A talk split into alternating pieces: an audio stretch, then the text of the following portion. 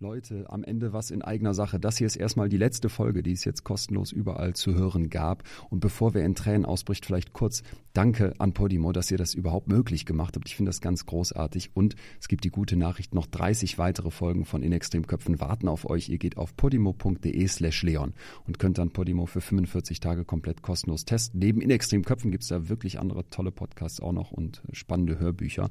Und abgesehen davon bin ich ja jetzt ähm, die letzten Shows auf Tour. Da gibt es fast keine Tickets mehr, aber es wird demnächst eine neue Tour geben. Also vielleicht sehen wir uns nochmal live. Haltet Augen und Ohren offen. Und abgesehen davon mache ich ja noch den Podcast Betreutes Fühlen mit Atze. Also genug Chancen, dass wir uns wiedersehen. Wenn ihr Bock habt, podimo.de slash Leon, guckt da mal rein. 45 Tage kostenlos, könnt weitere Folgen hören. Und ansonsten bin ich auch immer Freund davon, dass gute Inhalte auch ein bisschen was kosten. Podimo ist echt nicht teuer und ich finde, das lohnt sich richtig. Abgesehen davon gilt hier zum Schluss wie immer bleibt mir gesund und gewogen. Vielen, vielen Dank für all das Feedback zu all den Folgen. Bis dahin, euer Leon. Ist mir auch oft passiert, dass mir dann als Bischöfin gesagt wurde, jetzt müssen Sie mal ein Machtwort sprechen oder Ihr Vorgänger hätte jetzt mal richtig auf den Tisch gehauen. Ja. Wenn du Vorstellungen hast, die du umsetzen möchtest, dann brauchst du halt Macht. Und wenn du sie bekommst, musst du aber sehr vorsichtig damit umgehen und vor allen Dingen transparent bleiben. Herzlich willkommen zur neuen Folge von In extremen Köpfen. Ich bin Leon Winscheid, Psychologe und Autor und treffe in diesem Podcast Menschen, die im Extrembereich der Psyche leben. Mir geht es darum, meine Gäste zu verstehen und vor allem möchte ich von ihnen und ihren Geschichten etwas lernen. Jenseits der Norm sind die Kontraste schärfer. Hier erkennt man plötzlich Muster, die vorher verschwommen waren. Im Extremen verstecken sich Antworten auf Fragen, die man sich schon lange stellt oder vielleicht noch nie getraut hat zu stellen. So bekommt man oft ganz unerwartete Impulse für die eigene Psyche. Heute treffe ich Margot Käsmann und ich habe mich wirklich riesig gefreut. Wir kennen uns von einem Dreh, als sie zugesagt hat, hier zu mir ins Studio nach Berlin zu kommen. Margot war von 2009 bis 2010 Ratsvorsitzende der Evangelischen Kirche in Deutschland, das heißt Chefin ganz oben, vor allem umgeben von Männern. Im Februar 2010 musste sie zurücktreten, weil sie betrunken Auto gefahren ist. Darüber reden wir aber nur kurz, denn Margot hat so viel mehr zu erzählen. Ich persönlich habe überhaupt keinen Zugang zu Religion und Glaube und frage mich oft, wie soll man Glaube und Wissenschaft irgendwie unter einen Hut bringen? Und trotzdem weiß ich aus der Forschung, eben der Wissenschaft, wie sehr die Psyche vom Glauben profitieren kann. Margot hat einen kritischen Blick auf Kirche und Religion, obwohl sie glaubt, religiös ist und eben sogar die Chefin der evangelischen Kirche war. Sie bringt ganz spannende Widersprüche mit und vor allem einen differenzierten Blick. Wir reden über Verschwörungstheorien, Rabbinerwitze, Frauen an der Macht, Angela Merkels Glauben, Dschihadisten und so viel mehr. Aber vor allem will ich mit ihrer Hilfe verstehen, warum Menschen glauben. Woher weißt du, dass es Gott gibt? Du kannst Gott nicht beweisen, das haben viele versucht durch Gottes Beweise. Du kannst glauben, du kannst vertrauen. Und ein Rabbiner hat mir mal gesagt, es gibt zwei Formen zum Glauben zu finden. Das eine, du wächst hinein in den Glauben deiner Väter und Mütter, deiner Großmütter, Großväter. Und das andere ist das eigene Fragen und Forschen. Und wo beides zusammenkommt, entsteht stabiler Glaube. Aber Wissen, einen Gottesbeweis gibt es nicht. Aber es gibt auch nicht den Beweis, dass es Gott nicht gibt. Okay, also das heißt, du würdest jetzt sagen, ich kann es nicht wissen und es kann keiner wissen. Nein, ich kann es glauben. Mhm. Was ist dann Gott für dich, wenn du an ihn glaubst? Ich habe verschiedene Gottesvorstellungen und mir ist auch wichtig, dass in meiner Generation Theologie das geöffnet hat. Also für viele war ja Gott der alte, langhaarige, weiße, weise Mann mit leicht drohender Gebärde, mit erhobenem Zeigefinger. Wir haben mal so ein Rollenspiel gemacht, als ich junge Pfarrerin war und eine Freundin sollte dann Gott spielen, Vertreibung aus dem Paradies und ich habe die nicht mehr wiedererkannt. Die ist auf den Stuhl gestiegen und hat Adam und Eva aus dem Paradies hat vertrieben. so richtig ernst dann? Da, die, die ist da so reingestiegen und da habe ich gesagt, was hast du denn für ein Gottesbild? Das hat mich richtig erschreckt, ja. Also das Aber das ist das, was man so im Kopf hat, was bei Asterix vorkommt, der ja. Zeus dann da oben, so dieses Bild. Ja, und wenn du aber, ich, ich beziehe mich als Christin ja ganz stark auf Jesus und der malt ja ganz andere Bilder von Gott. Also Gott wie der liebende Vater, der voller Freude den Sohn, der wirklich Mist gebaut hat, wieder aufnimmt, wie ein Weingartenbesitzer, der möchte, dass alle genug zum Leben haben, die ihm anvertraut sind als Arbeiter. Also das sind für mich andere Bilder. Also ich kann Vater Gott gut sagen. Manche Frauen sagen, ja, es fällt ihnen schwer. Für mich kann Gott auch Mutter sein. Das steht mhm. auch schon in der Bibel Jesaja. Ja, Gott wird euch beistehen wie eine Mutter oder auch unter dem Schatten deiner Flügel. Also ein bergender, großer, warmer Vogel. Ich könnte Gott auch als Freundin bezeichnen. Das regt manche auf. Aber wie jemand, mit dem ich im Gespräch bin, eine Geistkraft, der ich mich anvertraue. Aber es ist was Personifiziertes? Freundin, Mutter, Weingartenbesitzer? In meinen Vorstellungen schon, ja. muss ich sagen. Es ist ein Gegenüber, ein personifiziertes Gegenüber. Wie ja. das dann sein wird, eines Tages, werden wir ja dann sehen. Ich habe neulich gerade so von einem Rabbiner in Hannover so einen wunderbaren Witz gehört. Da kommt Mose in den Himmel und endlich darf er einen Abend neben dem allmächtigen Abendessen. Und dann sagt er, Allmächtiger, ich habe nur eine einzige Frage unter den vielen Religionen dieser Welt. Welche ist dir die liebste? Und dann sagt Gott, auch für Religion habe ich mich eigentlich nie so interessiert. das fand ich gut. Ah ja. Es sind ja die das Menschen, die das. Nee, es sind ja die Menschen, die Religionen gegeneinander ausspielen und sagen, ich habe meine ja. Wahrheit und dann fangen sie an, sich an die Kehle zu gehen. Ich denke, in einer nicht fundamentalistischen religiösen Haltung sagst du, ich habe für mich eine Wahrheit über Gott gefunden, der ich mich anvertraue. Und ich respektiere, dass es andere Menschen gibt, die eine andere Wahrheit über Gott oder Glauben gefunden haben. Und es gibt Menschen, die gar keinen Zugang zu Gottes Glauben haben. Und dann kannst du in Frieden mit verschiedenen Religionen und ohne Religion zusammenleben. Man hat trotzdem immer das Gefühl, dass die Religionen auch so einen missionarischen Auftrag haben. Ich denke, dass vielerorts das so ist. Ich muss sagen, mir hat da auch der Satz geholfen, was heißt missionarisch leben? Lebe so, dass andere dich fragen, warum du so lebst. Ah, das, ja. das finde ich okay. Ja. Aber ich würde nie jemandem meine Religion aufdrängen, aufzwingen. Ich kann von ihr erzählen und sagen, ich bin sehr froh damit. Ich fühle mich dadurch gehalten und im Leben habe ich dadurch Orientierung und auch in meiner Glaubensgemeinschaft fühle ich mich beheimatet. Aber ich gehe nicht auf andere zu und sage, werd mal lieber Christ, mhm. dann geht's dir besser. Also ich finde auch äh, manche sehr schwierig, die mich anschreiben. Neulich hat mich ein junger Mann angeschrieben, dass er sich von Gott berufen fühlt, die Japaner auf den Weg zu Jesus Christus zu bringen und wie ich ihn dabei unterstützen könnte. Und da habe ich ihm zurückgeschrieben, stellen Sie sich mal vor, jetzt kommt jemand, der der Shinto-Religion angehört und erklärt Ihnen, er hat den Auftrag, Sie jetzt zum Shintoismus oder alle Deutschen. Ja, oder alle Deutschen. Ja, genau, das wäre genau. Das ist doch keine Form, mit anderen Menschen umzugehen. Das heißt, du bist jemand, der rumläuft und versucht auch explizit mit Rabbinern in Kontakt zu kommen, mit der Shinto-Religion, mit divers, es gibt ja diverse Religionen auf dieser Welt. Suchst du das aktiv? Also ich finde, für uns in Deutschland sind besonders das Judentum und der Islam interessant, dass wir da in Kontakt kommen, weil das sind die großen Religionen in unserem Land, beziehungsweise was das Judentum betrifft ist da die große Schuld der Christen in Deutschland, dass sie ihnen nicht beigestanden haben, als sie brutal ermordet wurden. Zum Teil wurden ja noch christliche Traditionen dazu herangezogen.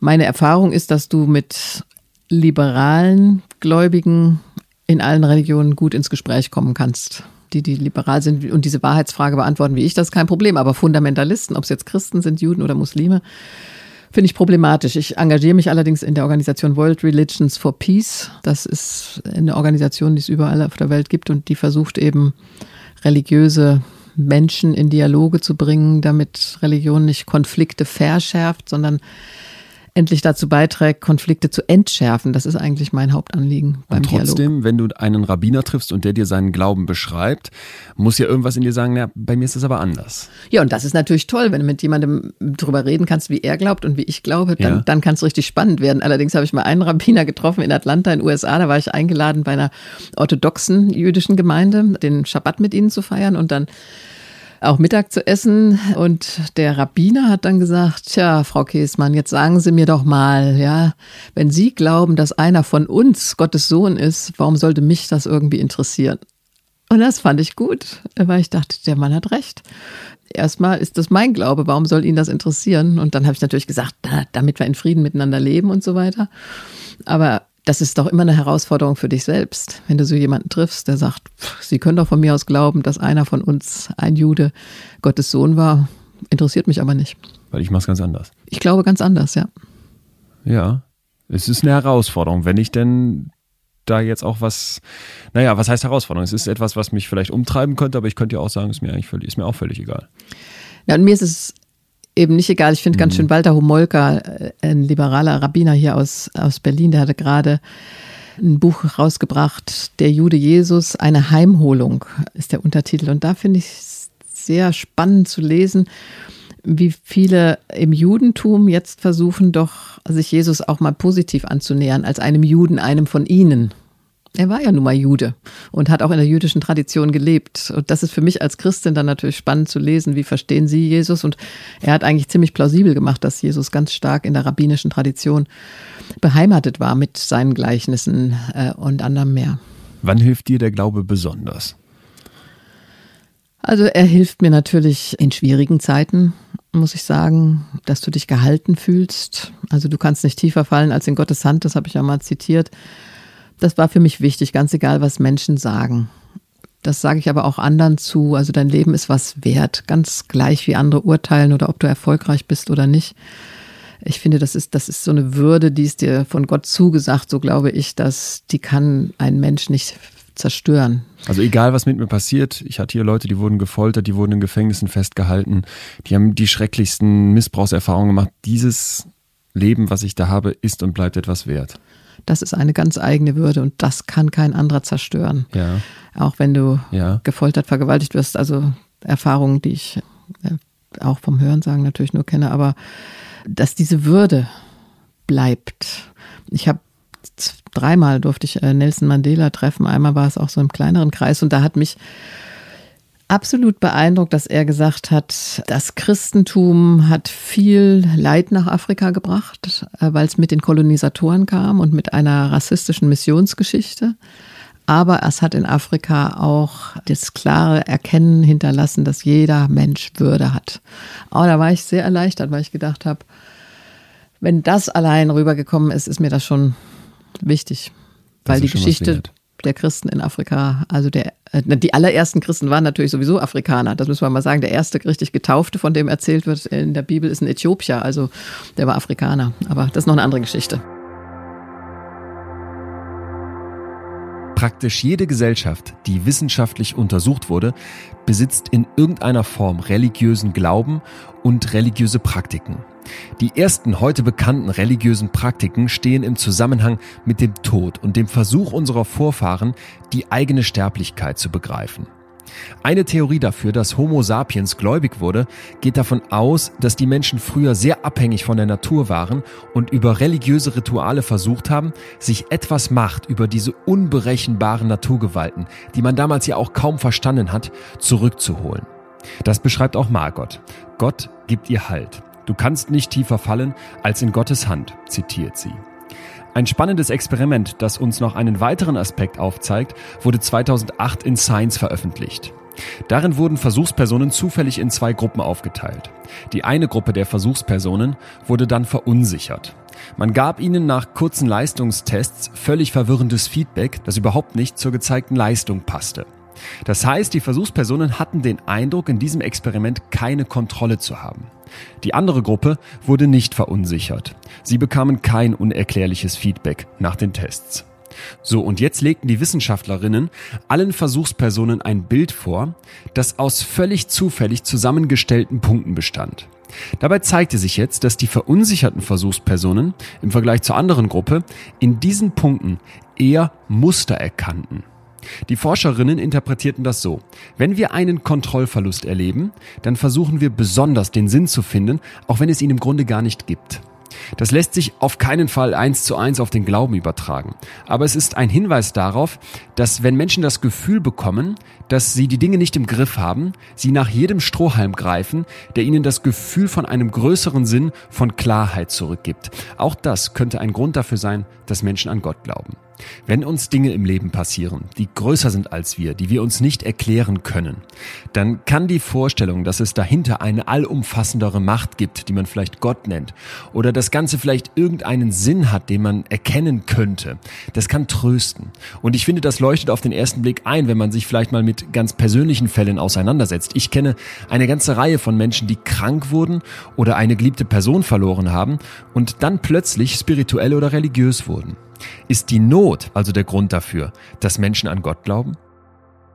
Naja, das finde ich schwierig, weil dann, dann Gott so der Notnagel ist. Ja. Das wird ja auch oft vorgeworfen, ja. gerade dem Christentum, Opium des Volkes. Ja, äh, wenn du nicht mehr weiter kannst, dann wünschst du dir eine bessere Welt und dann ist Gott so ein, so ein Rettungsanker, den du dir einbildest. Ja, aber habe ich dich denn gerade falsch verstanden, wenn das ja auch für Nein, dich da hilft es mir am meisten. Aber natürlich ja. ist auch so in Glücksmomenten. Also wenn ich sehr dankbar bin. Also ich finde zum Beispiel, dass, dass du eine Haltung der Dankbarkeit hast. Wenn du beispielsweise betest beim Essen, dann sagst du ja, oh, ich bin dankbar, weil es ist nicht selbstverständlich, dass ich zu essen habe habe. Wenn ich sehr glücklich bin, wenn ich ein Kind geboren habe, wenn mein Enkel gesund zur Welt gekommen ist, dann auch zu sagen, lieber Gott, danke. Also das ist ein großes Geschenk für mich und das ist dann eine Lebenshaltung.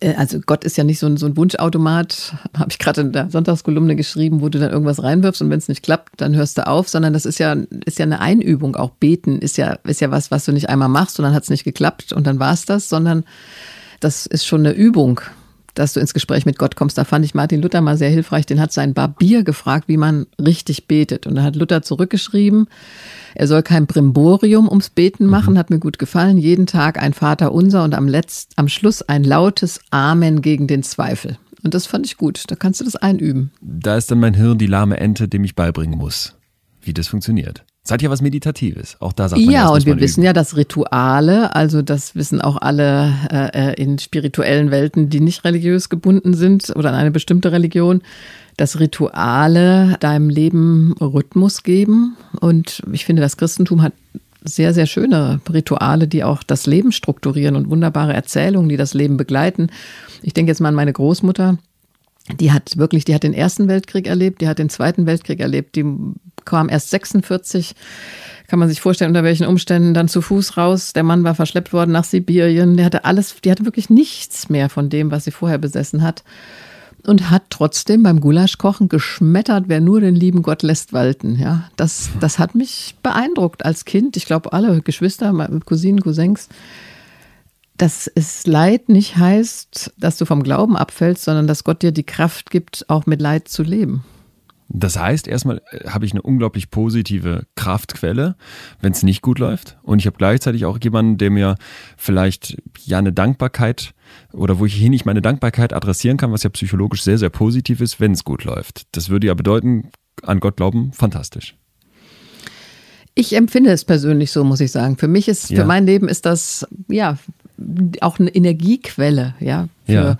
für Auseinandersetzungen. Es ist nicht so, dass mein Leben jetzt immer so fröhlich, lustig dahin geplätschert ist, sondern da gab es Höhen und Tiefen und auch manchmal brauchtest du viel Kraft. Das ist aber auch natürlich von der Bibel her für mich eine Argumentation im Leben, dass ich von der Bibel her, von den biblischen Erzählungen her argumentiere. Ich muss sagen, mir macht es auch wirklich viel Spaß, kann ich tatsächlich sagen, zu predigen. Äh, weil und auch zu argumentieren, oder? In diesem ja. Kanon, das merkt man dir an. Ja. Ja, du hast immer was parat. Das war schon mal, wir haben uns vor einiger Zeit ja mal kennengelernt bei ja. einem Testdreh. Und dabei hatte ich auch sofort das Gefühl, dass du argumentierst innerhalb der Bibel. Du hast Zitate, du hast philosophische Ansätze und bringst die alle zusammen. Also mir macht es Spaß, so einen Text dann vor dir zu haben. Darüber sollst du predigen, nicht länger als 15 Minuten. Und dann überlegst du dir, was was ist das erstmal für ein Text? Wie ist der entstanden?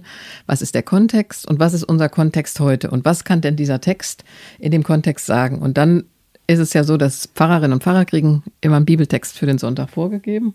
Und alle sieben Jahre kommt derselbe Text wieder. Das nennt sich Perikopenordnung. Ja, also da so predigst du. Und wenn ich zurückgucke, wie ich vor sieben Jahren über den Text gepredigt habe, könnte ich nie dieselbe Predigt nach sieben Jahren nochmal halten. Weil sich was verändert. Also in unserer Gesellschaft, in dir,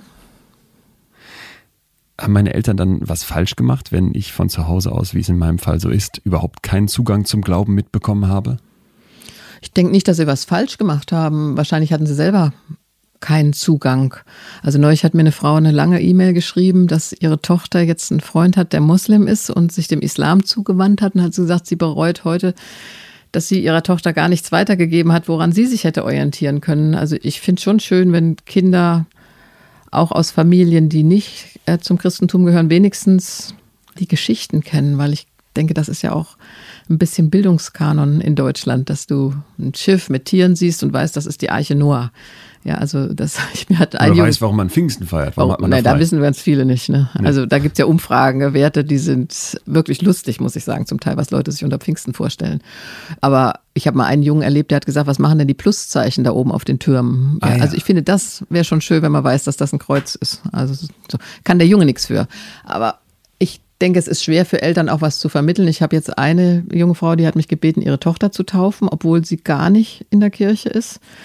Ihre Eltern waren auch nicht getauft, aber die Großeltern. Und jetzt sagt sie, aber wir haben uns kennengelernt, das ist zu kompliziert, das zu erzählen, aber sagt, aber Margot, ich möchte das meiner Tochter bewusst mitgeben, auch wenn ich es gar nicht kann. Und da habe ich gesagt, ja, weißt du, aber du brauchst dann zwei evangelische Paten, dann kann ich taufen, auch wenn die Eltern nicht in der Kirche sind. Jetzt hat sie zwei ganz engagierte evangelische Frauen gefunden. Jetzt wollte ich das Kind dieses Jahr Ostern taufen. Das ging jetzt wegen Corona nicht. Jetzt taufen wir nächstes Jahr. Aber das fand ich von ihr irgendwie anrührend, dass sie sagt, ich möchte es ihr mitgeben. Ja. Und dann kann sie, wenn sie religionsmündig ist, mit 14, kannst du ja dann entscheiden, will ich bei diesem Glauben bleiben oder sage ich, ist doch nicht meins.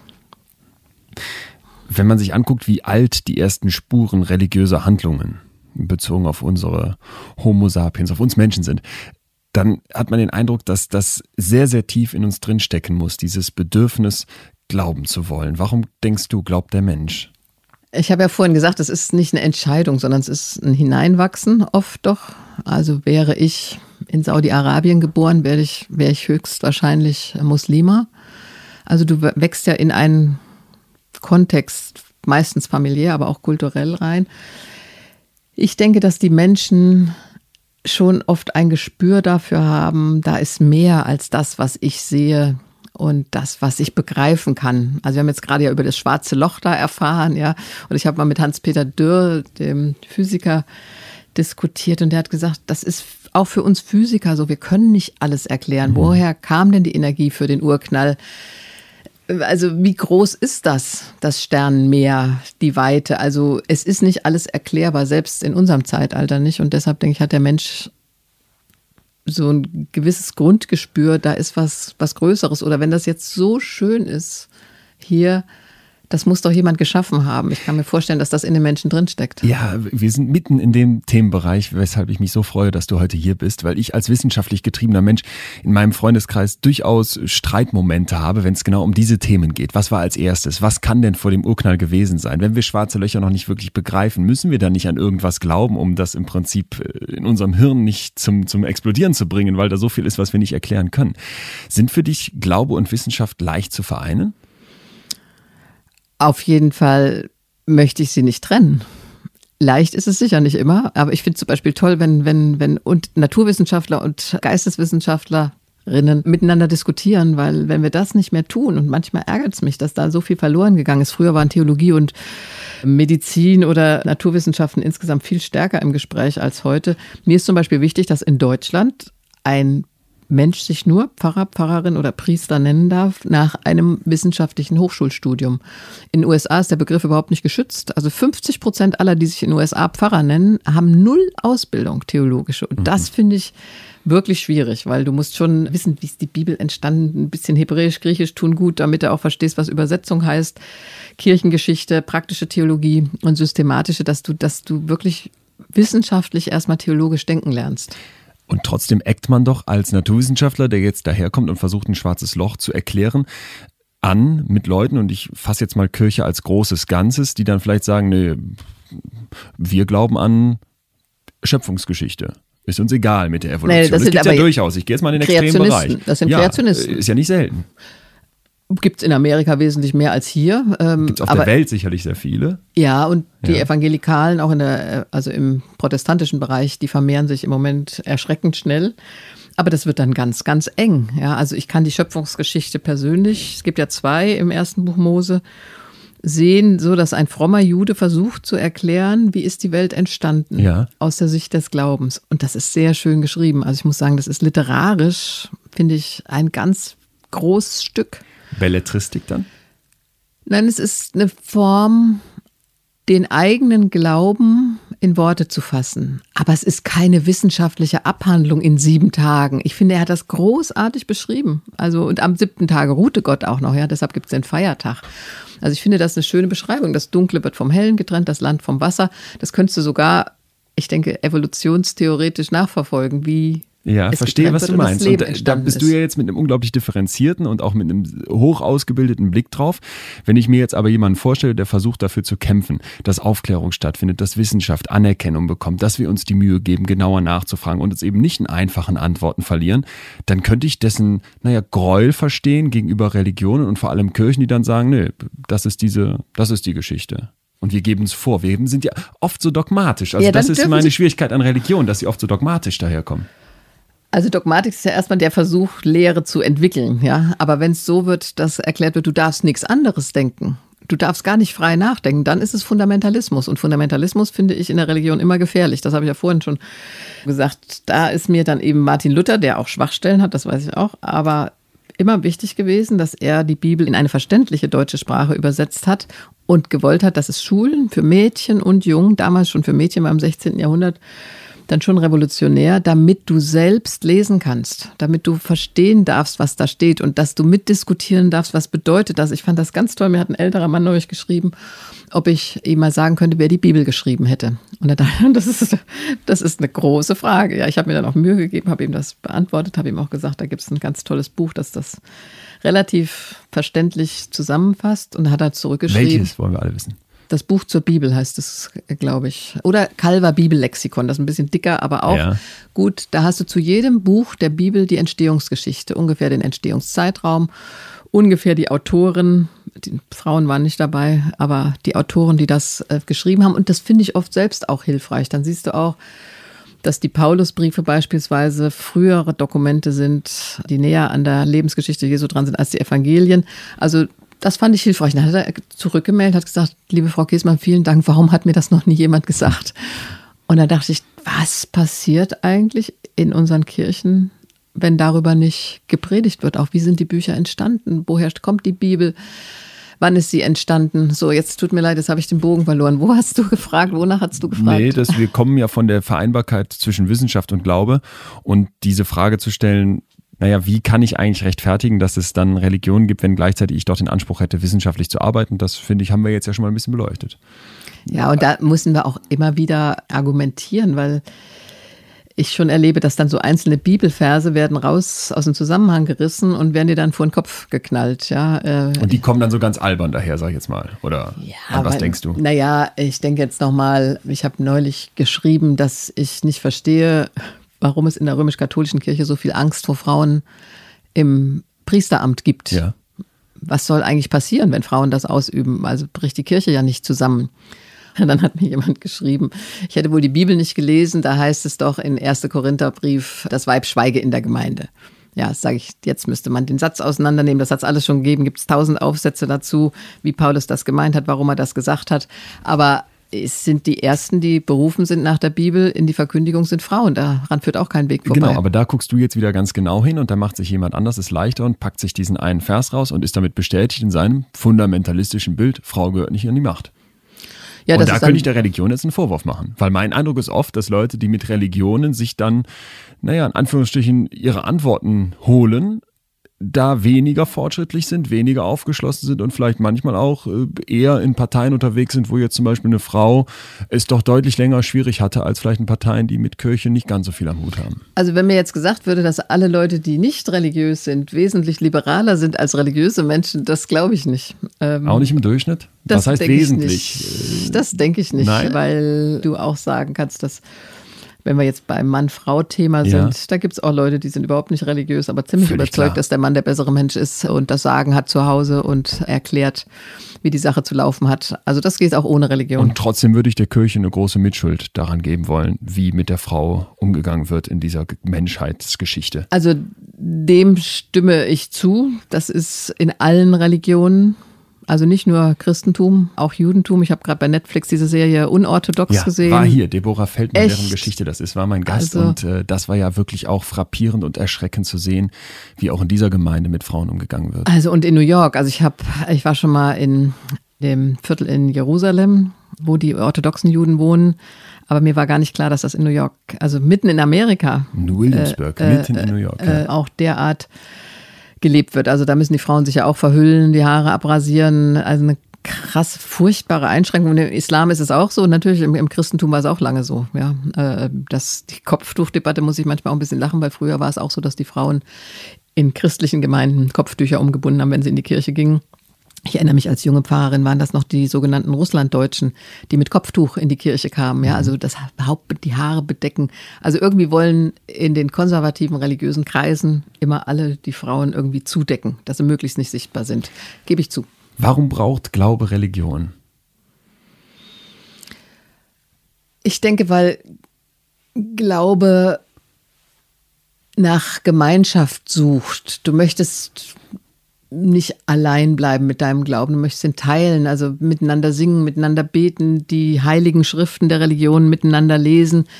Da ist schon ein großes Streben nach Gemeinschaften. Wenn du in der Welt oh, herumkommst, kommt man jetzt im Moment nicht so sehr, aber ich durfte für den Ökumenischen Rat der Kirchen viele, viele Kirchen sehen. Es ist doch spannend, überall auf der Welt versuchen die Menschen Gotteshäuser zu bauen, weil sie zusammenkommen wollen, weil sie das miteinander teilen wollen. Ich weiß, wenn Leute aus der Kirche austreten, dann schreiben sie dann ja gerne, ich kann auch ganz allein im Wald, großer Gott, wir loben dich singen. Das ist irgendwie so ein Standardspruch geworden. Mhm. Und dann schreibe ich gerne zurück, natürlich können sie das, aber das Lied heißt, großer Gott, wir loben dich, weil es ein Gemeinschaftsgefühl ist. Also singen ist für mich eine ganz große Form von Spiritualität. Und ich denke trotzdem sofort, wenn du sagst, die ganzen Kirchen, die überall in der Welt gebaut werden, an die Kreuzzüge, an die Missionare, ja, an die Spanier, die in Südamerika ankommen und ein Gräuel verbreiten, oft unter dem Deckmantel oder im Namen der Kirche, ja. mitgetragen von der Kirche jahrhundertelang, wo du dich dann fragst, wie kann sowas sein? Also ja, ich kann es auch nicht verstehen. Ich muss sagen, das ist für oder? mich ein solcher Widerspruch ja. gegen das, was ich in der Bibel lese. Der Rassismus, der Kolonialismus, mit dem sie einhergegangen sind. Lateinamerika ist ganz furchtbar, aber auch, habe ich ja vorhin auch gesagt, diese, diese ganze afrikanische Geschichte. Mhm. Ich war elf Jahre Vorsitzende des, des Hermannsburger Missionsausschusses. Äh, als Landesbischöfin bist du das automatisch. Und als ich dann nach Hermannsburg, Südafrika kam, habe ich das erste Mal begriffen, also ich war vorher schon in Südafrika gewesen, aber die hatten, haben tatsächlich zwei Kirchen gebaut. Eine Kirche für die Weißen und eine Kirche für die Schwarzen. Ich meine, da war ich schon über 40 und da habe ich das erst kapiert, dass das absolut getrennt war. Und in den Schriften stand sogar, dass die Missionarsfrauen aufpassen sollen, dass die weißen Kinder nicht mit den Schwarzen spielen. Mhm. Das widerspricht für mich völlig den biblischen Aussagen. Ja, also dass jeder Mensch Geschöpf Gottes ist. Also die Kirchengeschichte ist eine Geschichte von entsetzlich vielen Fehlern, Irrtümern, Überheblichkeit der weißen Rasse und auch noch des christlichen Glaubens. Das kann ich überhaupt nicht leugnen. Das ist so. Aber ja. ich meine, die deutsche Geschichte ist auch eine ganz furchtbare ich Geschichte. Wollte sagen. Und trotzdem sagen wir heute, ich bin gerne Deutsche. Genau das wollte ich gerade fragen. Geschichte. Müssen wir das Feld vielleicht breiter aufmachen und sagen, Menschen können furchtbar sein und Menschen und Menschen glauben? Oder ist es, dass man wirklich immer auch die Schuld, die Teilschuld in der Religion suchen kann und sollte? Also ich denke, als Christin muss ich zur Schuldgeschichte meiner Kirche stehen. Und die muss ich kennen und muss auch sagen, ich kann da nur Schuldbekenntnis teilen. Das ist eine Schuldgeschichte. Als Deutsche, finde ich, muss ich meine Geschichte meines Landes kennen. Wie gesagt, ich bin gerne Deutsche, aber ich kann nicht sagen, das war ein Vogelschiss der Geschichte, sondern das war eine solche entsetzliche Schuldgeschichte, ein solches systematisch angelegtes Grauen, das durch Deutschland verbreitet wurde. Damit muss ich leben mit dieser Geschichte mhm. und sagen, das darf nie wieder passieren. Aber es ist eben nicht nur Religion, es ist nicht nur Deutschland. Guck dir den Stalinismus an. Ideologie. Was Ideologie oder in China jetzt, also was Ideologie mit Menschen machen kann. Das ist nicht nur Religion. Nee, nee, genau. Es ist nicht nur Religion. Aber ich finde es interessant, dass du es trotzdem in einem Atemzug nennst, weil du natürlich eine Verfechterin von Religion, von Glaube, von Kirche bist und gleichzeitig für mich ganz oft eben der Eindruck entsteht, es ist aber vor allem auch Religion. Auf keinen Fall nur, aber eben an ganz vielen Stellen auch. An ganz vielen Stellen wird Glaube missbraucht, an ganz vielen Stellen wird Glaube so genutzt, dass irgendwelche Leute oben an der Macht ihre Macht sichern, dass andere unterdrückt werden, dass Menschen gegeneinander ausgespielt werden, um Gruppenidentitäten zu erzeugen. Und da sitze ich ganz oft da und habe dann doch das Gefühl, um Gottes Willen, an wie vielen Stellen haben die Kirchen uns unwohl angetan als Menschheit? ja durchaus auch in die Irre geführt. Oder in die ja. Irre geführt. Äh, äh, ich meine, es gab dann immer einzelne Christen, die wieder widerständig waren. Das gibt es ja. ja auch in der Geschichte Lateinamerikas. Priester, die sich dagegen verwahrt haben, wie die eingeborene Urbevölkerung behandelt wurde. Das ist für mich oft auch belastend, unverständlich. Ich habe mal die, also 2014 als Jubiläum war, 100 Jahre Beginn Erster Weltkrieg, Kriegspredigten in Berlin nachgelesen. Da schlackern dir die Ohren. Die Kirchen waren voll zu Tausenden. Die mussten zum Teil drei Gottesdienste am Sonntag halten mit Tausenden. Die waren voll und diese Predigten sind über die Schönheit des Krieges, den Ruf des Krieges, das Vaterland, das uns braucht, die Gesegneten, die jetzt in den Krieg ziehen. Also ein Domprediger ganz besonders hat er äh, auf den Stufen des Reichstags vor Tausenden den Krieg verherrlicht im Namen des Christentums. Sie ziehen im Namen Gottes. Und dann gab es einen sehr weisen Mann, Nathan Söderblom, den Erzbischof von Schweden, der hat alle äh, Kirchenführer in Anführungsstrichen Europas angeschrieben und hat gesagt, das können wir doch nicht tun. Da werden Christen Christen abschlachten und die Kirchen müssen doch klar sich dagegen verwahren. Und alle Kirchenführer aus Frankreich, England, Deutschland haben geschrieben, nein, mhm. jetzt ist die Stunde der Nation. Und das ist furchtbar. Für mich, ich kann nicht verstehen, dass diese Leute dieselbe Bibel gelesen haben wie ich. Macht einen fertig, diese Vorstellung. Finde ich. Also, also ich finde es auch belastend, aber gleichzeitig möchte ich mal sagen, ich bin ein hoffnungsvoller Mensch. Ja, das merkt man. Strahlst äh, du ja. aus, schon wenn du hier reinkommst, muss ich ja, mal sagen. Gut. Ja, ja, doch.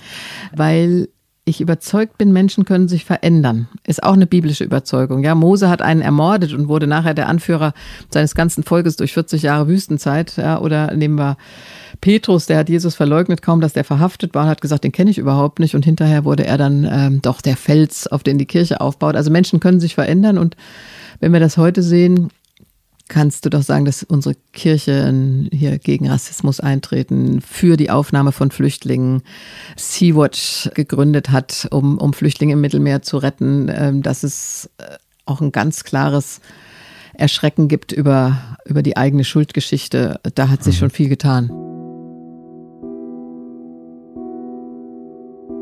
Ich finde es irgendwie sehr wertvoll, dass Margot ganz klar anerkennt, dass Religion und Kirche, auch ihre Kirche, den Menschen sehr viel Leid zugefügt haben und sie auch in die Irre führten, das sagt sie selbst.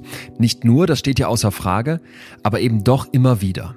Dass Margot das so klar aufzeigt, finde ich, ist dieser differenzierte Blick, auf den ich gehofft habe heute und ich finde, das zeichnet sie irgendwie aus. So, wir wollen aber immer noch verstehen, warum Menschen glauben. Um Halt zu finden, wenn es nicht läuft, das ist ein Teil der Antwort.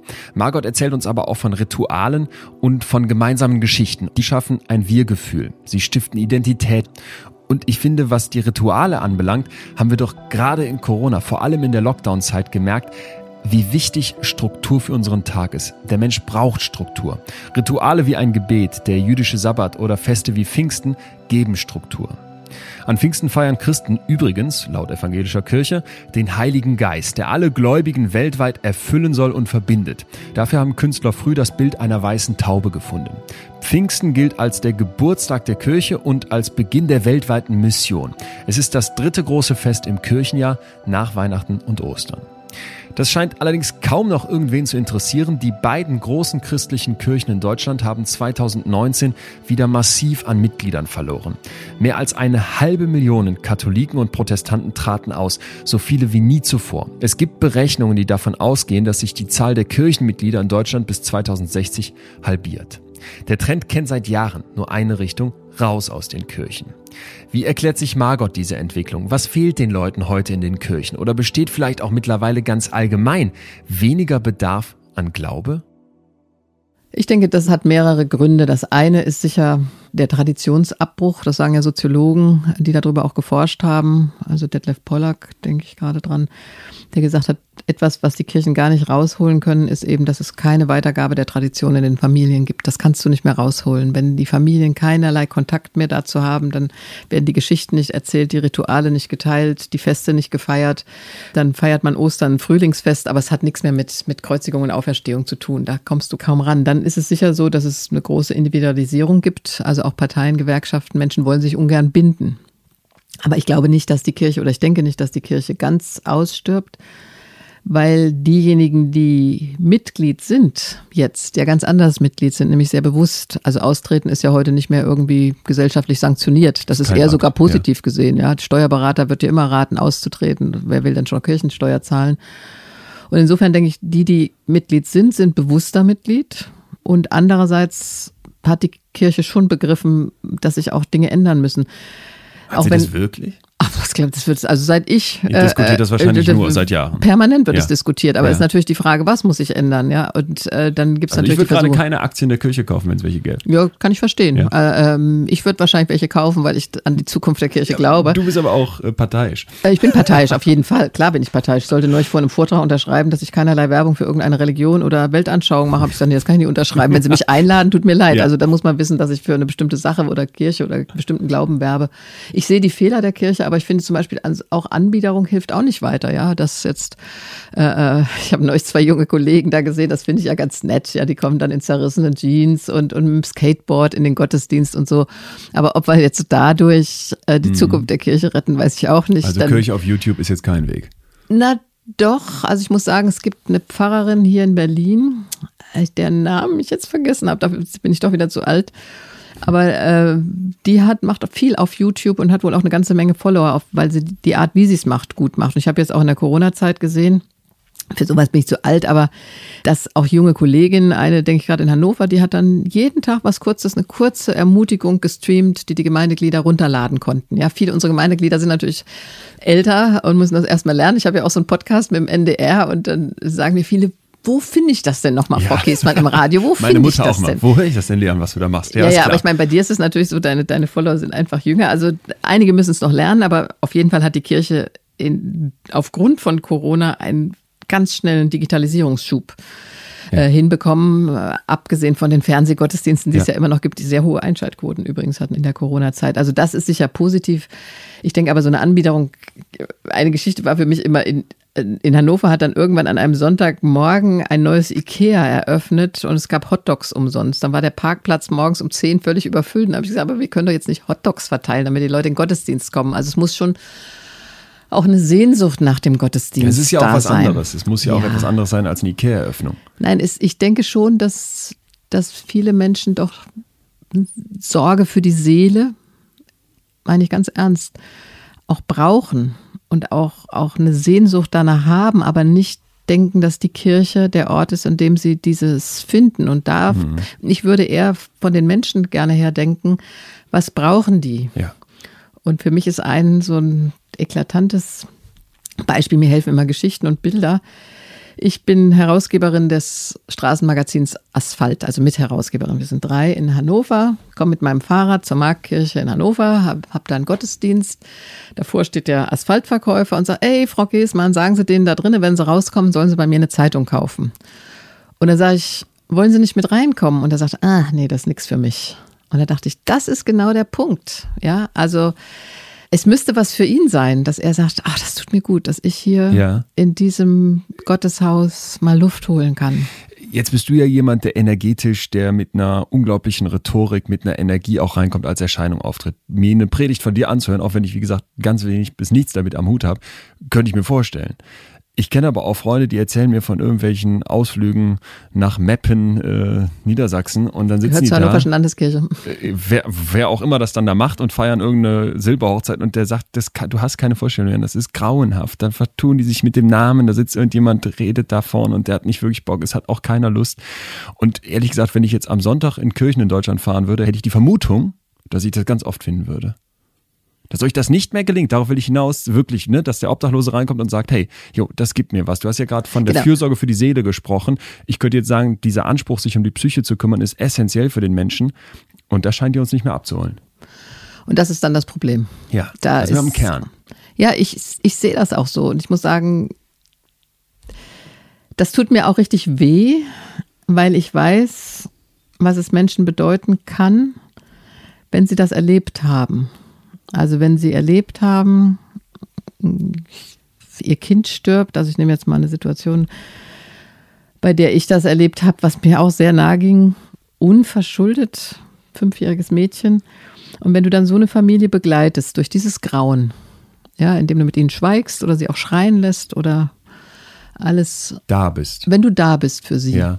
dann wird das für sie so eine Erfahrung sein, die sie an die Kirche auch bindet, weil sie sagen, das war genau das, was wir, was uns gut tat in dem Moment. Keine Erklärung, kein schnelles, ja, nun mach mal weiter so, sondern dass du den Schmerz mit aushältst, die Trauer, die Trauer Raum findet.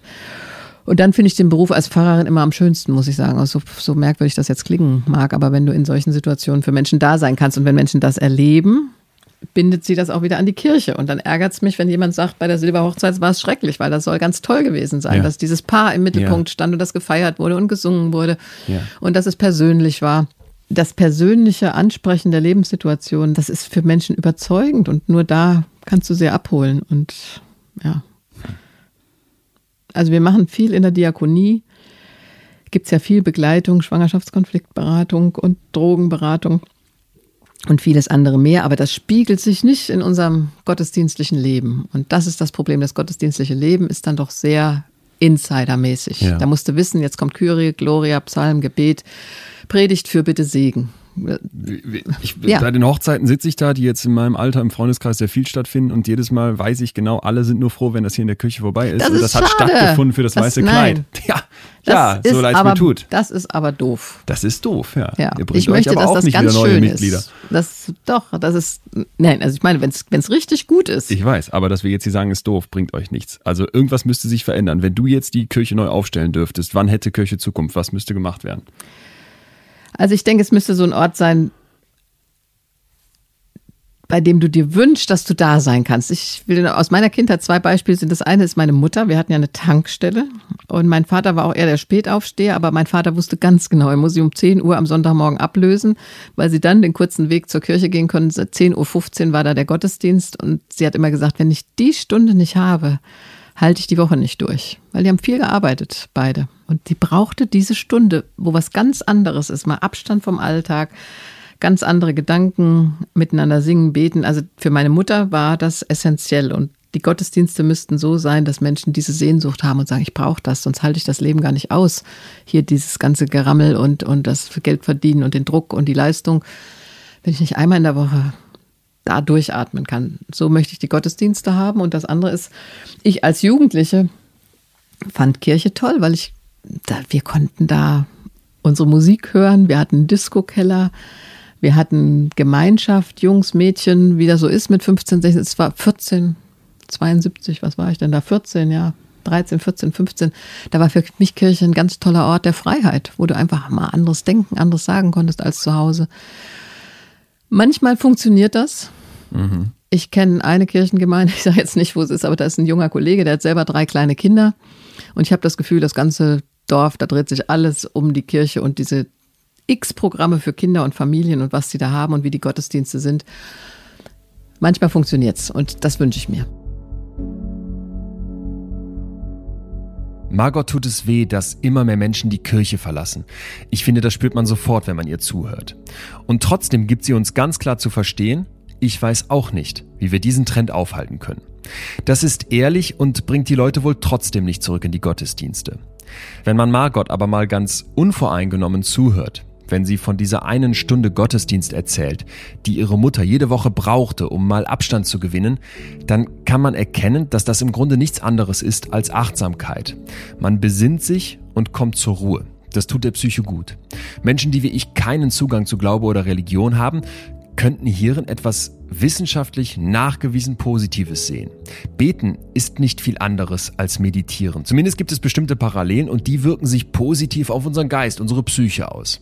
Außerdem wissen wir aus der Forschung, dass Glaube ein Sinngefühl geben kann. Warum bin ich hier? Was soll das Ganze? Warum leben wir? Antworten auf diese Fragen zu finden, das ist ein vollkommen individueller Weg. Für manche ist der Glaube eine Hilfe dabei. Und dann, das finde ich vielleicht fast das Wichtigste aus der Forschung, ist da noch der Zusammenhalt. Gemeinsam ein Startup gründen und an den Erfolg glauben. Arm in Arm im Fußballstadion an den Sieg der eigenen Mannschaft glauben oder eben im Gottesdienst zusammen an einen Gott glauben. Das schweißt zusammen und der Mensch als soziales Tier braucht solche Momente. So bei all dem kann eine Kirche helfen und trotzdem finde ich, muss man Kirche und Glaube auch voneinander getrennt betrachten. Kirchen leisten wichtige Arbeit, aber wenn es bis 2020 dauert, bis der Papst Homosexuellen zivile Lebenspartnerschaften zugesteht, und es dagegen dann noch Widerstand in der Kirche gibt, wenn Scheidungen und Abtreibungen immer noch ein Tabuthema sind, wenn Missbrauch so schleppend aufgeklärt wird und wenn Frauen so systematisch unterdrückt werden, dann muss es Kritik geben. Und dann darf sich keine Kirche wundern, dass Menschen, die glauben wollen, ihr den Rücken zukehren. Nehmen wir das Thema Frauen an der Macht. Vor mir sitzt eine Frau, die es in ihrer Kirche an die Spitze der Macht ganz nach oben geschafft hat. Eine seltene Besonderheit. Während ihrer Karriere trifft sie andere Frauen mit viel Macht, unter anderem Angela Merkel. Nehmen wir die Kanzlerin vielleicht als Einstieg in dieses Thema. Welche Rolle spielen Glaube und Macht im Leben von Angela Merkel? Jedenfalls nicht so, dass sie das vor sich herträgt. Ich denke schon, sie ist eine äh, so eine typische Protestantin, die ja. eher sehr nüchtern ihren Glauben als Teil ihres Lebens sieht, aber nicht jetzt sichtbar für andere beten muss. Aber dass sie zu bestimmten Zeiten in den Gottesdienst geht, das ist ihr als Pfarrerstochter, glaube ich, schon ein Anliegen. Man sagt immer, dass dieses Protestantische bei ihr auch dazu führt, dass sie so führt, wie sie führt, dass sie so, ja, asketisch hätte ich jetzt fast gesagt, bescheiden lebt und so einen ganz klaren moralischen Kanon fährt offenbar. Ja, und ich denke, das ist schon was sehr Protestantisches, das hat auch was Zuverlässiges und du kannst dir ja zum Beispiel nicht vorstellen, dass sich Angela Merkel mit irgendwie 100.000 Euro bestechen lässt, um sich irgendwo ein Luxushotel ist unvorstellbar, zu ne? Der, nee, nee, der, der Schröder und die nee. gehen alle sofort in die Wirtschaft, aber bei Merkel denkt man, das kann nee, man ich, sich Ich denke auch, ich kann mir auch gut vorstellen, dass die einfach zurück in die Uckermark geht Wandern. und dann wandert und liest ja. und sagt, war ein gutes, erfülltes Leben. Aber Glaube ist ihr wichtig? Ich denke, es ist Teil ihrer Lebenshaltung. Also eine Ministerin von den Grünen hat mal gesagt, Frauen fremdeln mit der Macht. Das fand ich sehr interessant. Und Frauen sagen auch nicht gerne, ich möchte Macht, sondern sagen immer, ach, ich bin gerufen worden. Und ich muss mal sagen, dass Ach Macht, so, die sagen, ich, wär, ich wurde in diese Situation geholt und Macht ich, ist eher peinlich. Ich verstehe. Ja, ja, so ein Mann, der sagt, ich spreche jetzt ein Machtwort. Ja, also ist mir auch oft passiert, dass mir dann als Bischöfin gesagt wurde, jetzt müssen Sie mal ein Machtwort sprechen oder Ihr Vorgänger hätte jetzt mal richtig auf den Tisch gehauen. Ja. Ich finde, wenn du Vorstellungen hast, die du umsetzen möchtest, dann brauchst du halt auch Macht. Sonst kannst du nichts verändern. Und wenn du sie bekommst, musst du aber sehr vorsichtig damit umgehen und vor allen Dingen transparent bleiben. Ich finde, Macht wird problematisch, wenn Menschen sie intransparent für Ziele benutzen, bei denen du gar nicht mehr weißt, was ist eigentlich das Ziel, das dieser Mensch wirklich verfolgt. Macht er, nimmt er seine Macht nach außen wahr, ja. weil er Geld scheffeln will oder weil er sich selbst produzieren will? Oder ist das wirklich eine Macht, die er benutzt, weil er bestimmte Ziele hat, die er transparent verfolgt? Nehmen wir jetzt mal, das steht jedem vor Augen, glaube ich, Donald Trump hat Macht, weil er sie gerne hat für sich sein Ego stärken. Dem geht es mit seiner Macht doch nicht darum, das Wohl des amerikanischen Volkes, der armen Leute, der Latinos, derer ohne Krankenversicherung. Also das ist eine Macht, da geht es nur um ihn. Ich meine, ich will jetzt Barack Obama nicht zum besten Menschen der Welt machen, aber der hat, denke ich, seine Präsidentenjahre schon genutzt mit Obamacare oder bestimmten Dingen. In der Friedensfrage hätte er mehr machen können, finde ich, aber das ist was anderes. Also der hat sie schon gezielt benutzt, transparent für alle um Wohnungsbauprogramme beispielsweise für Sozialwohnungen zu fördern. Also, also das Macht ich als okay. Mittel zum Zweck. Ja, und dann ist es gut, dass so einer Präsident ja, ist. Ja, definitiv. Also das, dann möchte ich gerne so einen als Präsidenten haben, der mir zeigt, was er macht, warum er es macht, mit welchen Zielen. Als du Präsidentin warst, hatte man den Eindruck, ich nenne es jetzt so, dass du eine unglaublich positive Wirkung hattest. Ich weiß nicht, ob es Umfragewerte gab, aber du hattest ein Top-Image. Also ich war, sage ich mal, Vorsitzende des Rates der EKD war ich nur ein paar Monate. Ja, also Bischöfin war ich elf Jahre. Ich habe das wirklich mit Leidenschaft gemacht, muss ich auch sagen. Also ich bin ja völlig überraschend auch für mich selber Bischöfin geworden. Die haben damals gesagt, kandidieren Sie mal, dass man sieht, dass auch eine Frau kandidieren könnte. Klassiker. Ist ja nur, und ich denke, die Synode damals, also ich bin da wirklich völlig unbefangen hingegangen, ja. weil ich gedacht habe, ich bin Generalsekretärin des Kirchentags, macht mir super Spaß. Und eine externe Frau auch noch und Mutter von vier kleinen Kindern, die nicht richtig lutherisch ist, werden sie nicht wählen. So hieß es damals. Das war dann ein irrer Aufruhr. Also ich hatte mit Medien vorher so viel nicht zu tun. Das war wie, auf einmal war dieser Synodensaal, der sonst immer völlig leer ist, voller Presseleute, Kameras und sonst was. Und dann kam, wollten die das Ergebnis erst um halb eins mitteilen und die Unruhe war im Saal so groß, dass sie dann gesagt haben, sie müssen das Wahlergebnis gleich mitteilen. Und da muss ich ehrlich sagen, das war ein, puff, das war ein echter Sturm. Ja. Aber wahrscheinlich. Hat sich haben, gut angefühlt? Nee, es hat mir auch Magenschmerzen bereitet, ja, okay. weil ich dachte, boah. Wird's heute nicht mehr, wenn du jetzt hier so sitzt, aber ich kann mir vorstellen, dass das damals ziemlich heftig war. war zwei Tage nach meinem 41. Geburtstag, ja. ja. Also ich war jetzt auch noch nicht so. Gestanden wie jetzt. Jetzt bin ich gestandener und freier mhm. auch innerlich, ja. Aber dieser Druck, der auf einmal kommt von allen Seiten, wie du zu sein hast, was du anzuziehen hast, Boah. wie du gucken hast. Und dann sagen sie auf einmal, also bei einer Frau ist es eben so, du wirst auch nach dem Äußeren immer. Dann haben sie sich aufgeregt, dass ich bei der Einführung ins Amt schwarze Strümpfe anhatte. Und ich dachte, das ist gediegen, aber das fanden sie irgendwie zu Absätze. Wer sich selbst erhöht, wird erniedrigt werden, steht in der Bibel. Kurze Haare. In der Bibel steht, das lange Haar ist der Schmuck der Frau. Und so ging das weiter. Darf eine Bischöfin Lippenstift tragen, beispielsweise, ja? So, so, und jetzt macht die Kirche mal etwas, was so ah. völlig untypisch ist für ihre Tradition, für das Eingestaubte, für das, weshalb ich vermute, dass ganz viele Leute auch da weglaufen. Es ist nicht nur die Kirchensteuer. Und plötzlich ist die Presse da und plötzlich gibt's Interesse und plötzlich gibt's diese strahlende Margot Kessmann, so kamst du mir vor damals. Also wirklich wie die, du hast mit allen gesprochen, mit Merkel, mit den Mächtigsten dieser Welt, mit Nelson Mandela hast du eben schon beschrieben. Man wollte dich hören und man hatte das Gefühl, okay, scheinbar gibt den Leuten das ja doch etwas oder kann wieder etwas geben. Warum, warum passiert sowas nicht öfter? Warum ist es nicht öfter so, dass die Kirche über ihren Schatten springt? Warum haben wir heute Kindergärten, wo es ein Problem ist, wenn sich eine, eine, eine Kindergärtnerin scheiden lässt? Ist jetzt katholisch, aber ja, es ist trotzdem ein, ein Riesenthema, sowas, dass du immer das Gefühl hast, ey Leute, ihr könntet doch. Ihr könntet doch. Ihr ja, das denke ich auch. Ja? Sie könnten ja auch. Okay. also ich habe einfach auch viel Gutes, also ich habe viele tolle Sachen erlebt. Und es ist aber natürlich so in der, in der Kirche auch, dass ich nicht auch überall beliebt war natürlich. Ne? Warum steht immer die Margot Käßmann da vorne? Mhm. Warum nicht mal jemand anderes? Und wenn ich dann gesagt Trittst du den alten weißen Männern auf die Füße oder nicht? Sag's man, ruhig. Ja. ich seh's dir doch Es hat natürlich auch Leute verärgert. Aber ja. andererseits ist es so, wenn du aneckst, löst du auch eine Diskussion aus. Du hast aber natürlich mehr Ruhe und Frieden, wenn du nicht viel sagst. Und das denke ich manchmal. Also ich weiß damals, dieser Satz, nichts ist gut in Afghanistan, den fand ich gar nicht so aufregend. Und ich weiß auch, der, mein Pressesprecher hatte den gelesen in dieser Neujahrspredigt 1.1.2010. Habe ich in der Dresdner Frauenkirche, ZDF Fernsehgottesdienst, eine Predigt gehalten. Und in dieser Predigt war unter anderem der Satz drin, nichts ist gut in Afghanistan. Und da gab es dann einen Aufruhr, wie ich sowas sagen kann. Das ist Einmischung in die Politik ich habe ja keine Ahnung von Krieg und Frieden und die Politisierung der evangelischen Kirche. Also es, ich musste dann zum CDU-Präsidium kommen. Ach. Der, der Bundesverteidigungsminister hat mich eingeladen. Moment, äh, eingeladen zum oder zum Gespräch bestellt? Naja. Ja, ich wollte sagen. Man kann es so oder so ausdrücken. Ich habe auch innerkirchlich Druck bekommen, das sei doch überhaupt nicht abgesprochen gewesen. Und als Ratsvorsitzender EKD kann ich sowas nicht sagen, ohne es mit den anderen Kollegen vorher und mit dem Kirchenamt der EKD zu besprechen. Andererseits war es eine gute öffentliche Diskussion. Ja, aber ich sag mal, Nerven hat mich das auch gekostet. Also ich. unter den Strähnchen sind die Haare ganz schön grau geworden. Wenn du dann solche Momente hattest, wo du merkst, du eckst dir an, aber kannst dadurch auch was bewegen, dann sind das ja wahrscheinlich im Endeffekt positive Erfahrungen gewesen. Nee, ich sag mal, wir sind jetzt zehn Jahre weiter. Heute mit dem Abstand sage ich, es war gut, dass ich das gesagt ja. habe, war eine gute Debatte. Aber damals habe ich schon schlecht geschlafen, hatte Magenschmerzen, dachte, oh, warum hast du dir das eingebrockt. Ja, das ist natürlich auch nicht so leicht auszuhalten. Diese Kirche, an deren Spitze du stehst, für die du viel bewegst, wie geht die mit dir um, als es dann für dich nicht läuft? Ich möchte gar nicht so sehr auf diese Geschichte eingehen. Du bist mit Alkohol im Blut angehalten worden, kontrolliert worden, quasi, ich sag mal in Anführungsstrichen, betrunken gefahren. So betrunken wird es nicht gewesen sein, aber ich hatte definitiv Vorfall. zu viel Alkohol getrunken, so, das ist gar keine Frage. Kein Fragezeichen dahinter. Und wie geht man dann mit dir um, als dieser Skandal im Raum steht?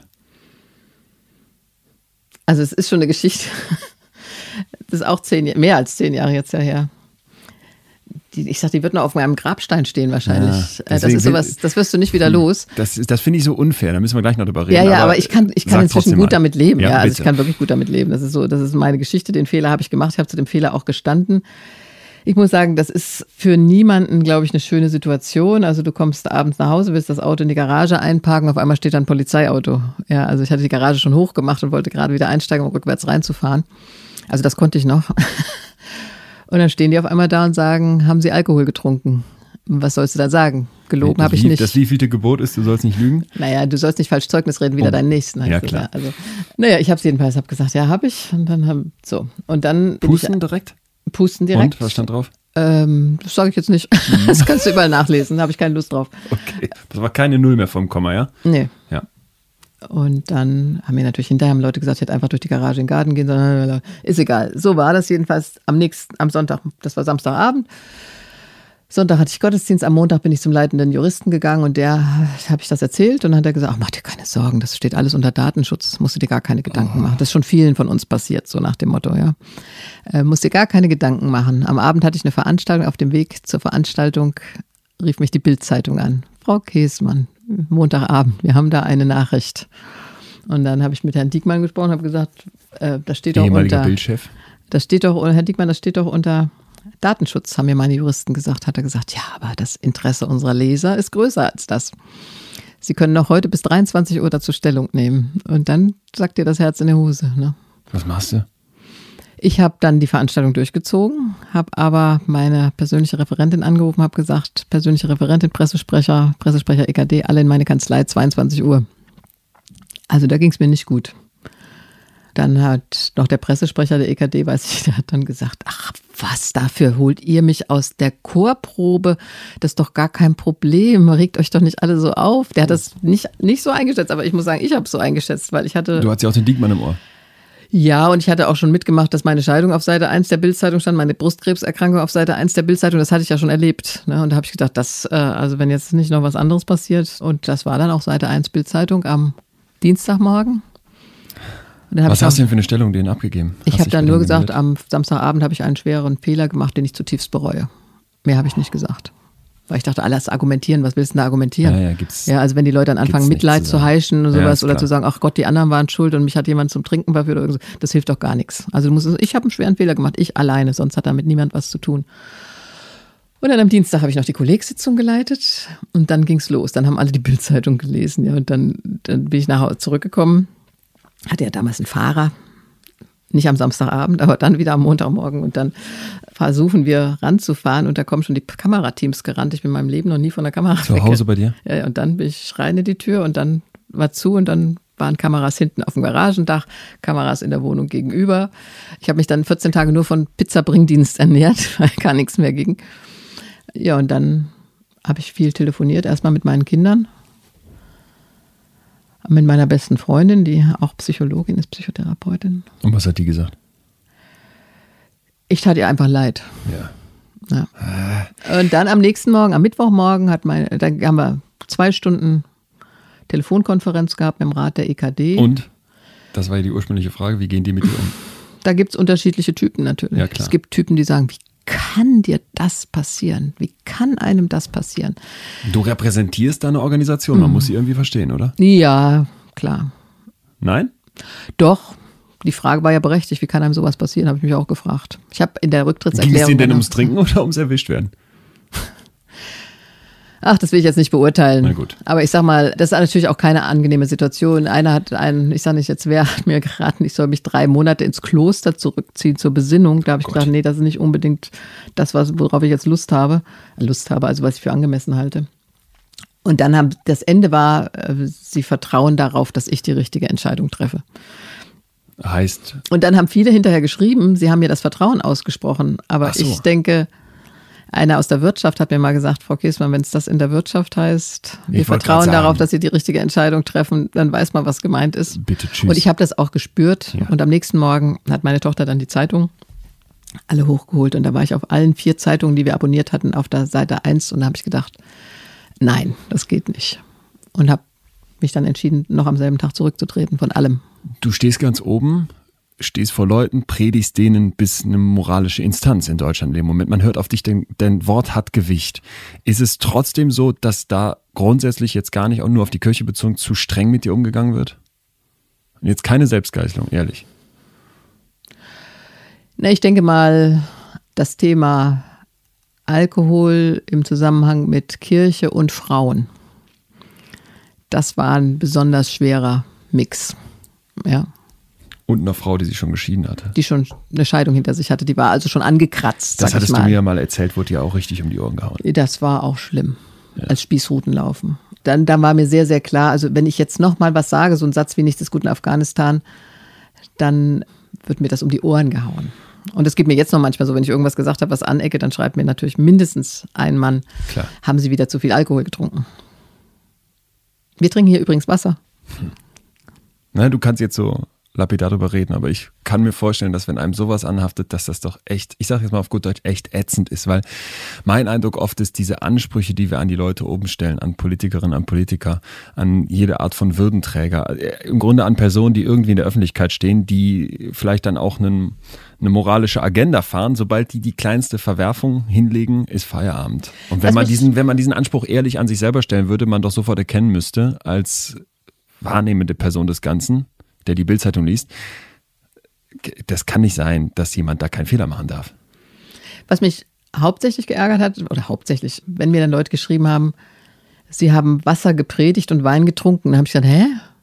Also was heißt denn das? Ich habe Wasser gepredigt. Ich habe kein Wasser gepredigt. Ich habe nie gesagt, dass man nicht mit Lebenslust leben darf oder anderes mehr. Also da kam dann auch Projektion. Ich war dann eine Projektionsfläche, aber dann musst du auch wieder sagen, mit dem Rücktritt da gab es so viele, also unser Server ist zusammengebrochen, weil die Mails, die da einreichten, gar nicht mehr zu halten waren. Und dann gab es auch also so liebevolle Briefe. Also ich habe ich hab die alle noch in Kisten in meinem Ferienhaus auf Usedom, das waren, ich weiß nicht, waren weit über 3000. Also Leuten, denen Diese, du so viel bedeutet hast, denen du was gegeben hast. Denen das leid tat, die gesagt haben, warum ah, ja. sind sie denn zurückgetreten? Wegen sowas muss man noch nicht zurücktreten. Ah, ja. Es tut mir so leid. Dann gab es eine Initiative, der Mitarbeiter der Hannoverschen Landeskirche sollte mich neu zur Wahl stellen nach dem Rücktritt. Das war auch sehr, da war sehr viel Liebevolles auch, muss ich sagen, wirklich. Und es hat sich in der öffentlichen Meinung ja dann auch sofort gedreht. Nach dem nächsten Tag hat die Bildzeitung getitelt Der tapfere Rücktritt. Na klasse. Ja. Und ach, der Spiegel. Liebe Grüße an Kai Diekmann nochmal an der Stelle, ja. Ja, der Spiegel hat dann getitelt Aufstieg einer Sünderin. Da war ich dann auch auf dem Cover.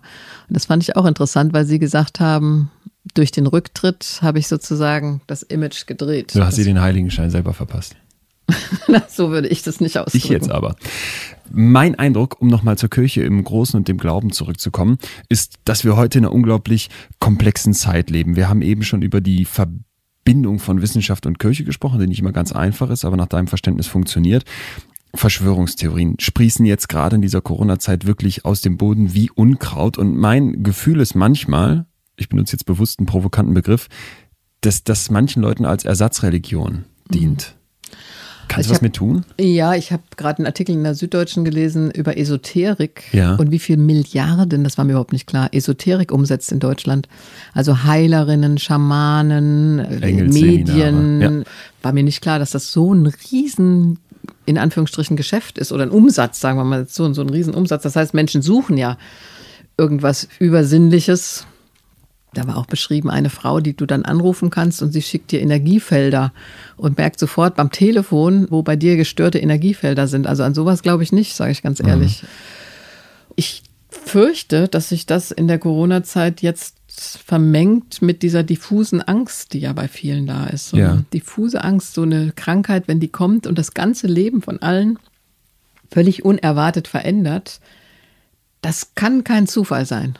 Das muss irgendwo herkommen. Mich haben auch Leute gefragt, ob es eine Strafe Gottes für unser schlechtes sagen, Leben früher, ist. Früher hätte man einfach gesagt, Prüfung Gottes. Das haben auch Leute gefragt. Das ist ja das, was mhm. aber, ich sage jetzt immer die Religion, ich verallgemeine hier auch oft ganz frech heute, aber das ist ja das, was die religiöse einfache Antwort gewesen wäre, jahrhundertelang wahrscheinlich und fertig. Das haben wir heute nicht mehr, weil immer weniger Leute religiös leben, weil immer weniger Leute in den ja, Kirchen sind. Ja, weil ich auch nicht glaube, dass es einen Gott gibt, der da Strafen schickt, hier ein Tsunami, dann Krebserkrankungen, da mal Corona. Okay, ich wollte nur sagen, mhm. es gab ja früher Leute, die diese Antwort dann dankend hingenommen haben, weil man sich nicht weiter fragen musste. Weil es so einfach, weil es so einfach, einfach war, genau. Das Erdbeben von Lissabon ja. ist ja das erste Mal die Theodizee-Frage. Ja, also wenn es so ein Erdbeben gibt, muss das nicht von Gott geschickt sein. Und dann haben die Theologen, die Philosophen und so weiter diskutiert.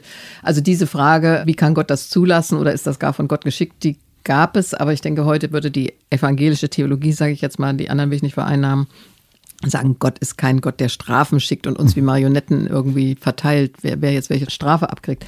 Aber ich kann in einem gewissen Maße sehen oder nachvollziehen, nicht so sehr, aber dass Menschen durch diese Erschütterung ihrer ja. Sicherheit ja. irgendein Verursacher muss doch da sein. Und dann ist es Bill Gates, der will die Welt beherrschen. Ich finde das so, so kirre. Was, was will der? Das der reichste Mann der Welt, glaube ich jedenfalls, oder denke ich. Ja, Was will der die Welt noch beherrschen? Was soll das? Du sagst egal. jetzt Kirre, aber ich stelle mir halt vor, wie Menschen da vor hunderten Jahren saßen und sich irgendwas gefragt haben, warum kommen jetzt hier die Heuschrecken und wie können wir denn hier als unterdrücktes Volk überleben? Und dann sagt jemand, ja, da kann man das Meer teilen. Ah ja, super.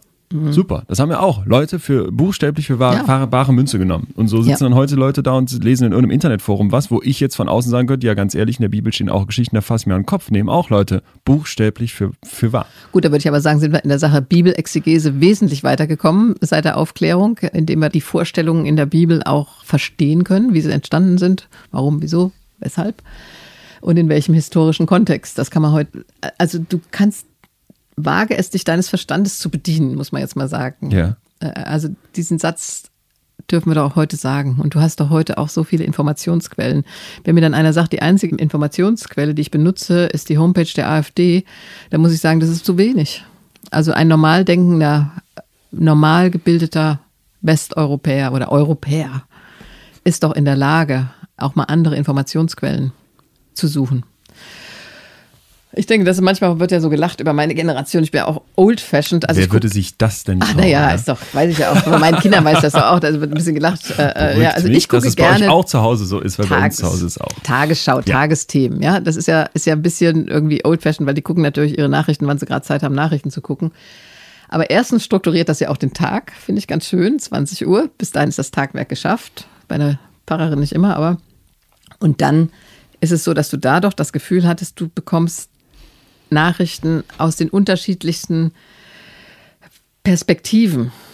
Und wenn ich mich heute nur in einer Perspektive erkundige äh, und kundig mache, finde ich, ist das zu wenig und du darfst doch von Menschen erwarten, dass sie sich ein bisschen selbst auch bilden und die Chancen, andere Meinungen zu hören, mal wahrnehmen.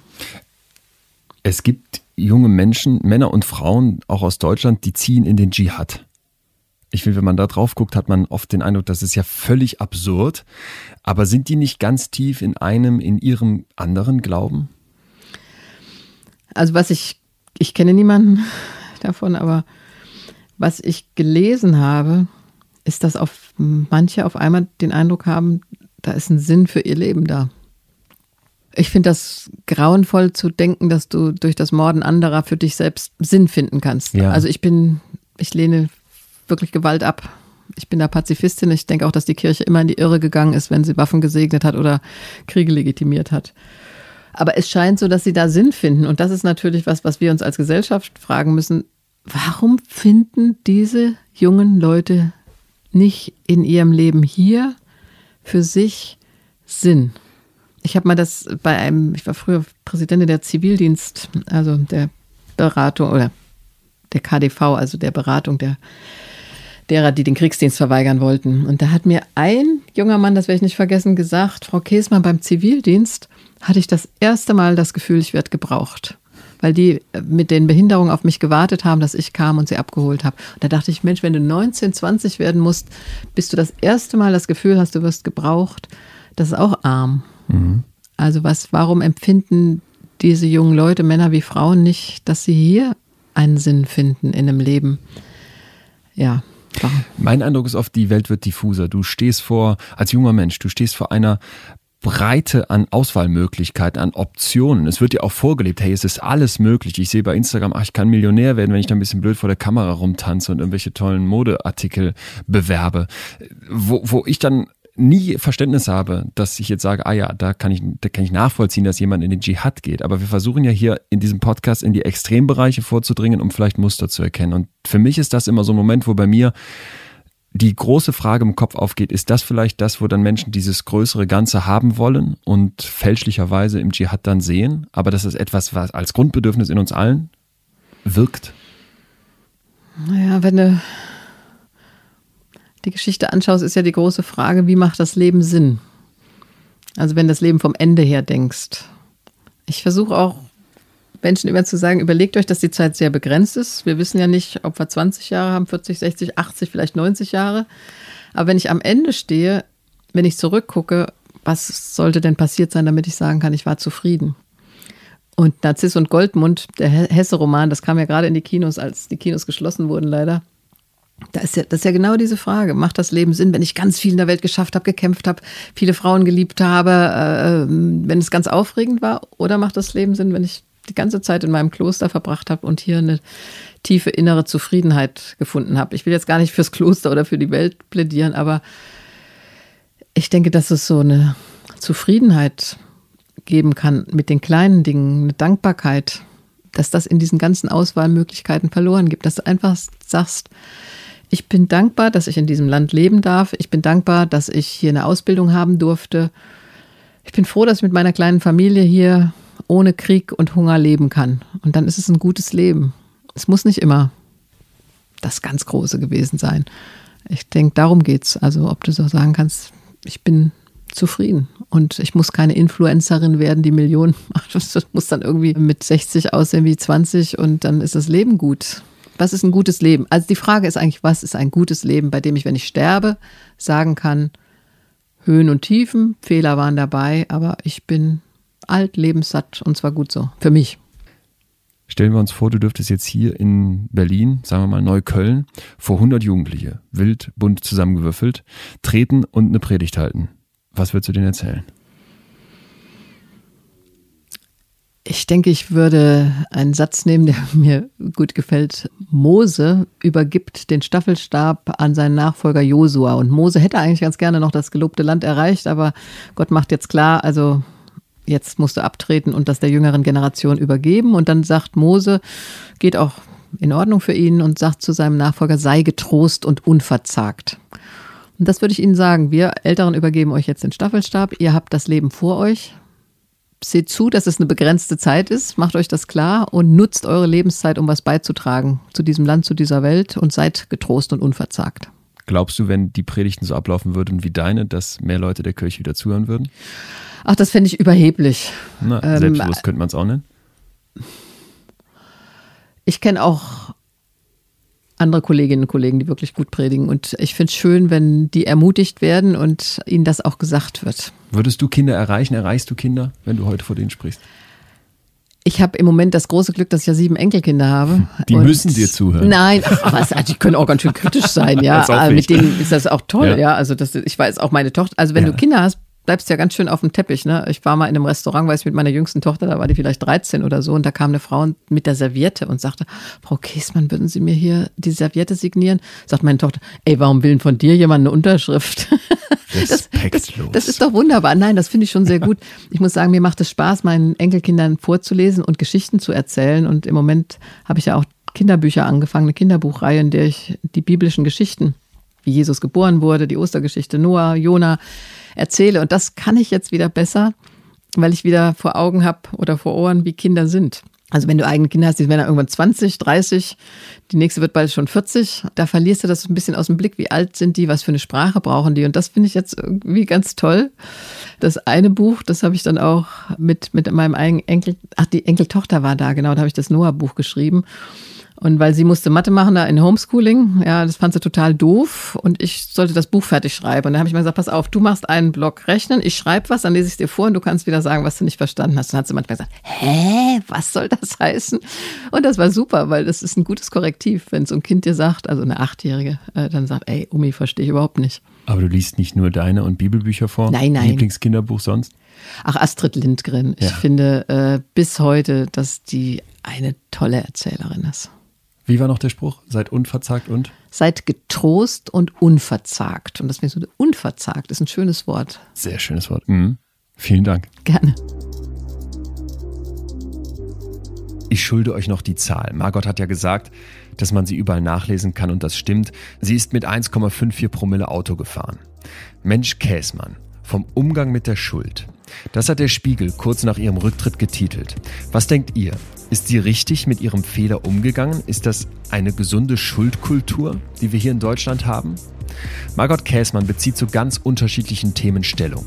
Ihr Wort hat in Deutschland Gewicht bis heute. Mein persönlicher Lieblingssatz in dieser Folge fiel ganz am Anfang. Lebe so, dass andere fragen, warum du so lebst. Margot begegnet anderen Religionen genauso offen wie Menschen wie mir, die mit Glaube, Kirche und Religion so gar nichts am Hut haben. Sie ist selbstkritisch, offen für Veränderung und will keinen bekehren. Für mich wäre das vor unserem Gespräch niemals mit Kirche in Einklang zu bringen gewesen. Aber ich glaube, da war ich einfach mal wieder zu pauschal, denn natürlich steht Margot irgendwie für Kirche und natürlich setzt sich eine Kirche, eine Glaubensgemeinschaft aus ganz, ganz vielen Menschen zusammen, die auch ganz unterschiedliche Perspektiven einbringen. Mich hat Margot heute sicher nicht missioniert und das war natürlich auch nicht ihr Ziel, aber sie hat mir persönlich mal einen ganz anderen Blick auf den Glauben ermöglicht Und ich finde schon dazu beigetragen, dass ich besser verstehen kann, warum Menschen glauben. Nächste Woche geht's hier weiter mit Andreas Marquardt, besser bekannt als Karate Andy. Andreas war Zuhälter in Berlin. Er hat viele Frauen anschaffen geschickt und sagt, ich habe in jeder Frau nur das Geld gesehen. Frauen waren für ihn nicht mehr als Objekte. Und wenn man diesem Mann zuhört, hat man am Anfang das Gefühl, dass der wirklich ein Monster vor einem sitzt oder zumindest, dass dieser Mensch mal ein Monster war. Und das ist, glaube ich, wirklich auch das Spannende an Andreas Geschichte. Wenn wir ihm lang genug zuhören, und vor allem seine Vergangenheit begreifen, dann wird plötzlich klar, was diesen Mann vielleicht zu dem gemacht hat, was er mal war. Und vor allem beginnt man zu begreifen, wie er wiederum zu einem ganz neuen Menschen werden konnte, der dann heute vor uns sitzt. Also eine super spannende Geschichte und ich weiß, ich bitte jede Woche drum, aber es bedeutet mir wirklich was. Tut mir den Gefallen und klickt jetzt auf Abonnieren, damit ich weiß, dass euch der Podcast gefällt und dass ich weitermachen soll. Wenn ihr Feedback habt, immer her damit. Ich freue mich wirklich riesig über eure Rückmeldungen und auch über vielleicht Impulse zu möglichen neuen Gästen oder Themen. Schreibt mir. Post at leonwinscheid.de, das geht per Mail oder über Instagram, da heiße ich wie sonst auch Leon Winscheid. Ansonsten bleibt mir nichts übrig, als euch eine gute Woche zu wünschen und bleibt mir und gewogen. Bis dahin, euer Leon. In extremen Köpfen. Ein Podimo Original. Produziert von Auf die Ohren.